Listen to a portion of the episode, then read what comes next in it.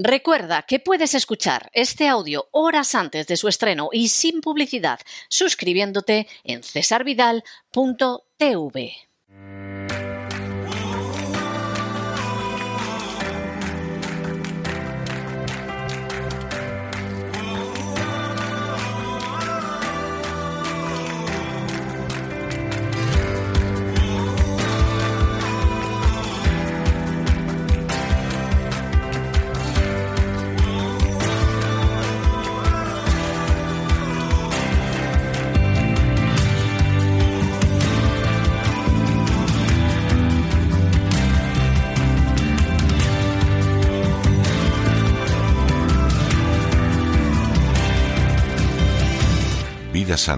Con Elena Kalinnikova.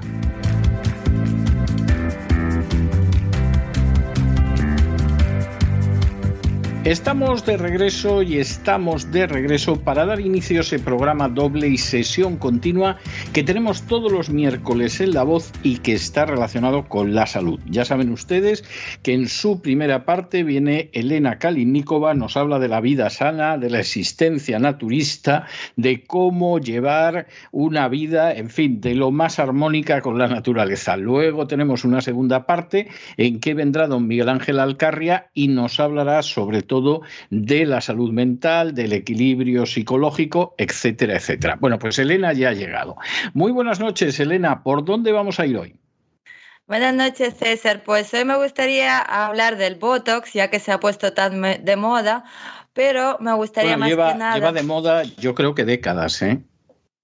Sí, pues ahora es como aquí en España, Todavía por más. lo menos, Todavía. todavía más.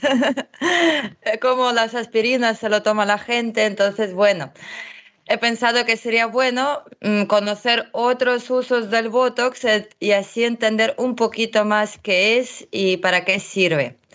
La toxina botulínica tiene otras múltiples aplicaciones terapéuticas, además de la estética, y es efectiva en casos de estrabismo, exceso de sudoración, migraña crónica, espasmos musculares o incontinencia urinaria. Voy a contaros cómo y cuándo puede administrarse. Pues la toxina botulínica, también llamada Botox, nombre de la primera marca que lo comercializó, es una neurotoxina que libera una bacteria denominada Clostridium botulinum que tiene una capacidad de producir parálisis muscular. Y esta toxina es la causante de un tipo de intoxicación alimentaria peligrosa llamada botulismo. Sin embargo, en medicina se utiliza en pequeñas dosis para tratar ciertas patologías y en tratamientos estéticos.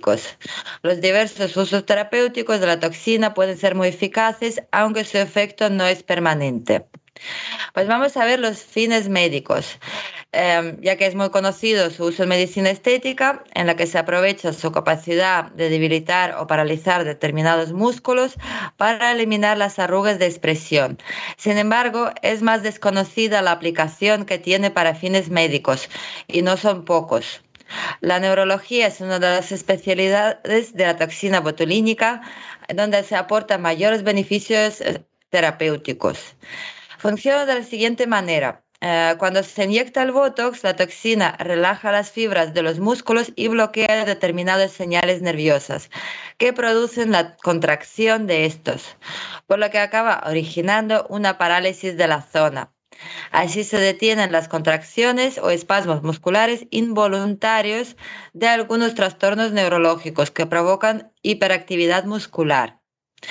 Pues para la primera enfermedad para la que se utiliza el Botox con el uso médico es para el estrabismo o también eh, lo que significa ojos desviados. El primer uso que se le dio al Botox con fines médicos fue en los años 70 en oftalmología. Se descubrió que por sus propiedades podían ayudar en los casos de estrabismo o ojo vago. El estrabismo se produce cuando los músculos oculomotores no trabajan de forma coordinada y uno o los dos ojos se desvían produciendo el estrabismo. El Botox consigue eh, corregir el problema de forma mucho menos invasiva que la cirugía, aunque no se pueda utilizar en todos los casos. Resulta especialmente eficaz en casos de estrabismo infantil y horizontal. ¿Cómo funciona? Pues se inyecta esta sustancia en el músculo oculomotor para paralizar su acción reduciendo o eliminando la desviación del ojo. El proceso requiere solo unos 5 o 10 minutos y se realiza de forma ambulatoria. En los adultos basta con administrar anestesia tópica en el ojo, pero en los niños conviene el uso de anestesia general para garantizar que no se muevan. El efecto de la toxina botulínica empieza a actuar entre el segundo y el décimo día desde su aplicación y su efecto dura entre 3 y 6 meses. Durante este tiempo, pues al estar el músculo dominante paralizado, el otro se irá fortaleciendo hasta recuperar el equilibrio entre ambos. En muchos casos, el estrabismo desaparece de forma duradera y en otros se requiere una nueva aplicación de Botox. Luego eh, también se utiliza para hiperhidrosis, que es la sudoración severa que afecta alrededor del 3% de la población y consiste en un exceso de sudoración espontáneo. Es decir, no está causado por altas temperaturas ni tampoco por la práctica de deporte o situaciones de tensión. En este caso, pues se aplica cuando hay una sudoración excesiva en zonas como las axilas, manos y los pies para disminuir la actividad de las glándulas, bloqueando la neurotransmisión a ese nivel. Y se administra mediante microinyecciones en la zona afectada en un proceso que dura unos 20 minutos y puede realizarse en la consulta del dermatólogo. Los resultados ya son visibles a los pocos días del tratamiento y su efecto dura unos 6 o 9 meses, por lo que debe repetirse entonces la aplicación para preservar sus efectos. También se utiliza para el parpadeo incontrolable.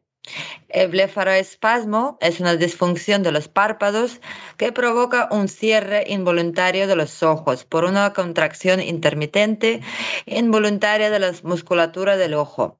Para controlar este problema que provoca un parpadeo continuo e incontrolable, se administra el Botox mediante inyecciones en los músculos que se contraen. Estos se debilitan temporalmente, disminuyendo la frecuencia e intensidad de los espasmos. El efecto de las inyecciones dura unos cinco meses, por lo que es necesario repetir el tratamiento para mantener el efecto. También sirve para controlar las distonías focales ya que es un trastorno del movimiento que afecta a un músculo o grupo de músculos en una parte específica del cuerpo, causando un espasmo, contracción o retorcimiento muscular indeseado, que puede ser sostenido o intermitente. Por ejemplo, la distonía cervical es un trastorno neurológico que causa contracciones musculares severas en el cuello y los hombros. Este espasmo muscular hace que la cabeza y el cuello se tuerzan o giren. El tratamiento eh, se realiza pinchando la toxina en los músculos que se contraen en exceso y que provocan los síntomas. Habitualmente se pincha en diferentes puntos de uno o más músculos. El beneficio clínico suele observarse durante la primera semana y la duración del efecto oscila entre dos y seis meses, por lo que debe administrarse periódicamente. Hay varios tipos de distonía focal y puede afectar a músculos de los ojos, boca, cuerdas vocales, cuello, manos y pies. Ah, y también vamos a ver ahora ah, cómo ayuda contra la migraña crónica. El tratamiento con Botox suele ir dirigido a pacientes de migraña crónica que ya ha probado como mínimo dos o tres tratamientos preventivos y que estos no hayan funcionado. La toxina se inyecta de modo subcutáneo o intramuscular poco profundo en unos puntos concretos de la cabeza, en músculos de la frente, del cuero cabelludo y del cuello. Al parecer, el medicamento desactiva los receptores del dolor y obstruye las señales de dolor que los nervios envían al cerebro. El procedimiento pues dura entre media hora y una hora y se trata de un tratamiento a largo plazo que puede durar unos cinco años y debe realizarlo siempre un neurólogo y se repite aproximadamente cada tres meses. El beneficio es diferente en cada paciente. Los hay que ya sienten alivio tras la primera infiltración con Botox y otros requieren varias sesiones para alcanzar el efecto deseado. Y en ocasiones em, el tratamiento puede que no funcione. Y por último vamos a comentar cómo el Botox también se utiliza contra la incontinencia urinaria. Es de gran eficacia en el tratamiento y control de ciertos tipos de incontinencia urinaria, como síndrome de la vejiga hiperactiva, que se produce porque hay una contracción involuntaria del músculo de la vejiga. Se aplican las inyecciones con una pequeña cirugía ambulatoria y hay que repetirlo cada seis meses. Para realizar el tratamiento, pues se infiltra la toxina botulínica en la vejiga mediante una cistoscopía que es un procedimiento quirúrgico ambulatorio que permite visualizar el interior de la vejiga y aplicar las inyecciones de Botox. Se realiza bajo sedación anestésica y dura unos 30 minutos y no es doloroso para el paciente. Se puede empezar a notar el efecto de la toxina entre los 2 y 14 días tras la infiltración. Pues con esto terminamos hoy eh, el programa que hemos dedicado para ver más usos del Botox y entender un poquito más qué es lo que ocurre cuando vamos, si alguien utiliza, estoy seguro de que utiliza muchísima gente el Botox, pues para conocer un poquito y tener conocimiento sobre qué es el Botox y de dónde viene y para qué más se utiliza. Bueno, yo te adelanto que me he quedado admirado o sea, así de claro, me he quedado absolutamente admirado porque, en fin, yo el Botox lo asociaba con las señoras que se lo inyectan para que se les quiten las arrugas en la frente y, casi, casi, bueno, es la panacea, por lo que tú has contado. O sea, que realmente estoy, pero, pero absolutamente abrumado de, lo que da de sí el Botox. ¿eh? He aprendido muchísimo en tu sección de hoy. Un abrazo muy fuerte, hasta la semana que viene. Muchísimas gracias. Un abrazo, adiós.